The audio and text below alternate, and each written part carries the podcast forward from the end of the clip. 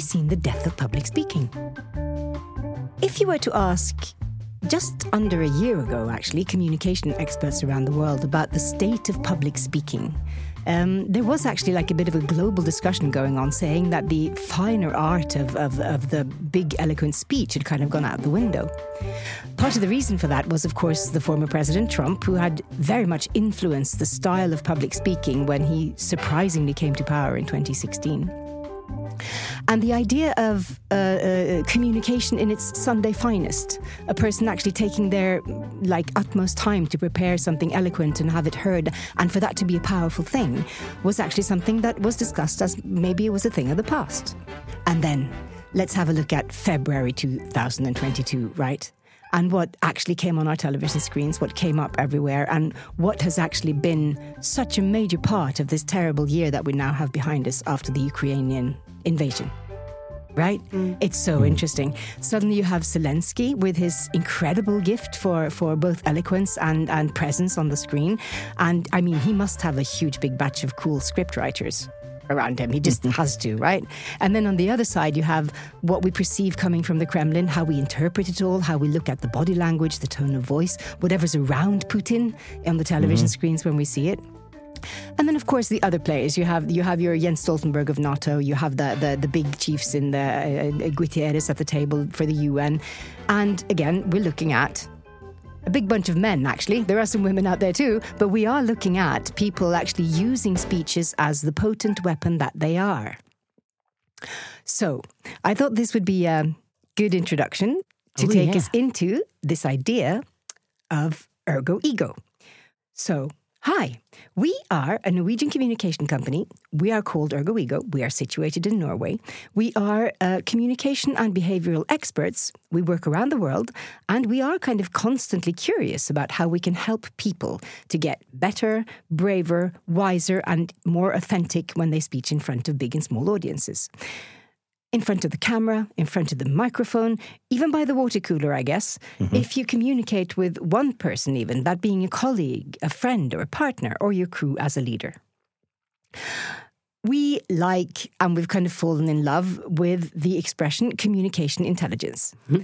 Um, so, just to be clear straight away, we don't mean it in the same way as the military phrase. That's not yeah. what we're doing here. But still, uh, something similar, actually. We're trying now to work every day to explore what we mean and what lies behind this expression. So, I am uh, the founding partner. I am. My name is Hanne Lindbæk, and I am the entrepreneur behind ErgoEgo. And I'm currently a partner together with my delicious co-partners, Saul Cambridge. Hello. And Berit Boman. Hello. Berit Boman. You work mostly as a communication and presenter trainer and coach. You also have a long past from the television industry, don't you, behind the camera? Um, if I take it over to you, what what is he? What is communication intelligence to you these days? Um, in our Ergo Ego crew, every one of us have one or two feet in the performing arts as actors, singers, or TV presenters and journalists. So we are more than interested in the art of how your voice and body serve the words when we are communicating.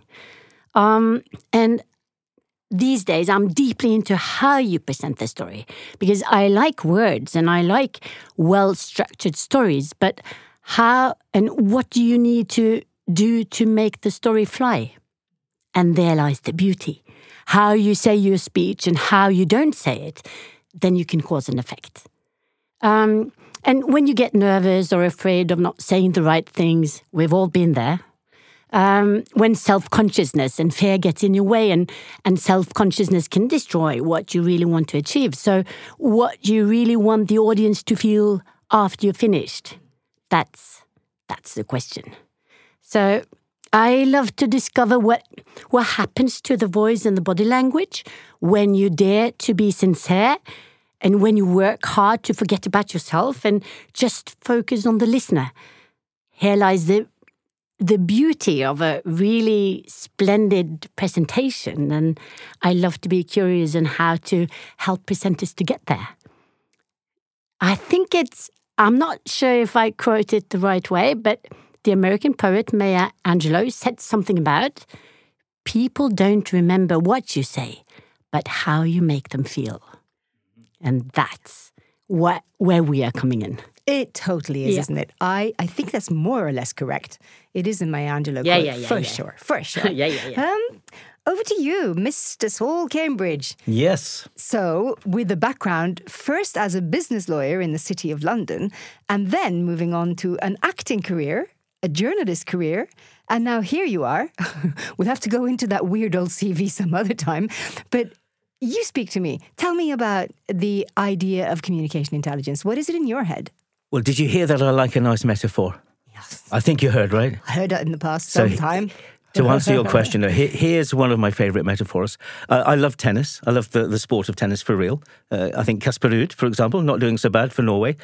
So imagine in, in the real world tennis, if we can all agree, there's one ball flying through the air at any one time. Now, actually, Berit just talked about how to make a story fly. Hang on to that thought. So in, in real world tennis, Djokovic, Nadal, Ruud, there's one ball moving between the, the two players. Now, the metaphor suggests, I think beautifully, it is like a dialogue. It's like they're sending and exchanging a signal, they're exchanging energy. Now, in our communication tennis, uh, ergo ego tennis, magic tennis, there's hundreds and hundreds of balls flying through the air every second of the game. Let me just explain a bit more. So, again, Berit's talked about the how. Um, in magic tennis that we all play, it's happening right now as I sit next to you. Um, we are sending a cloud of balls that is like verbal, verbal signals, my words. There's a cloud of balls which are non verbal. My, how am I using my voice? How is my body language? How's my eye contact? How's my posture? All that stuff. So you've got this sense of magic tennis where instead of uh, Djokovic and uh, Nadal, it's speaker and listener at opposite ends of the, the communication court. And the speaker, of course, is sending and serving the balls, the signals, and the listener is receiving them and hopefully. If it's going well, sending them back. So it, the sense is it's this incredibly sophisticated game that we actually play. And I love the metaphor because it, it suggests to me so powerfully it's a game for more than one person. It's not just about the speaker and it's not just about the listener. We need to sort of play this smart, wise, inspired game of tennis together. It's about the behavior. Yes. It's hmm. about the behavior, thank you, and how to make the story fly, how to send those balls through the air, making smart choices about what what shot do I need to play now. Hmm. But rather than it's it's not like I win, you lose. That's real tennis. In communication tennis, it's a it should be a win-win. How can I serve the balls to you in the best way that you're going to sort of send them back and, and off we go. We build a good game together. And I love the word that you just used in communication skills the idea that you have a choice. We do. I heard a leader say the other day, he said, Ooh, I found I had to weigh my words. Yeah. And I was Yeah. like, yes, that's it. When we start weighing our words, when we are able to be intelligent on the ground, on the spot, that's when I think we are approaching communication I've been on stage with you, stages with you. I've heard you say so many times. There's never just one way to solve a communication challenge. It's choice. Very, Yeah. very true. Very, very true. Um, can I turn the the? Can I send you a ball now? Is that okay? It's all right. I can take it. I'm a big girl. So you, we we've known you over these years, Hanne, actor, author. Uh, shaker remover generally in the world of communication. Come on, what does CI, communication intelligence, what does that say to you these days? Well, when I speak to leaders out there, it's very interesting because um, apparently, just up till an, a few years ago, uh, some research supported the idea that if you were to build a leadership development program, you would find that such and so and so many percentages of that program would have to be about communication. And now there's some rese- recent research really supporting the idea that that percentage has, has increased enormously. So, up to 85%, apparently, if you were to make an adequate leadership development program for a group of people these days, would have to be about communication. Mm-hmm. And I think the way we communicate has also really changed. And everyone I speak to really recognize this because what is gone? The factor of time for preparation. There's so much like live in situ communication mm. needed from you right here and now, right there and then, where you get very little time to think, very little time to reflect, very little time to prepare. So being communicatively intelligent if if we're talking about people at work, if we're not talking about people at home, that'll have to be another podcast, right? or another company.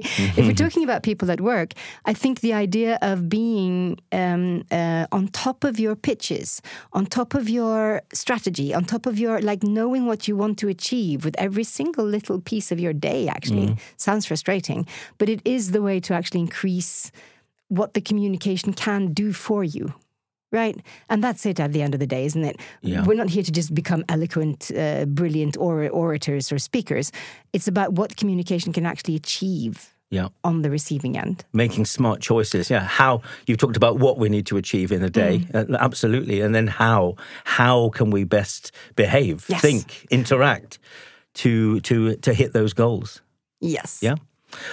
Well, thank you. Uh, it falls upon me to say thank you uh, for, for this opportunity and, and also to all of you for listening.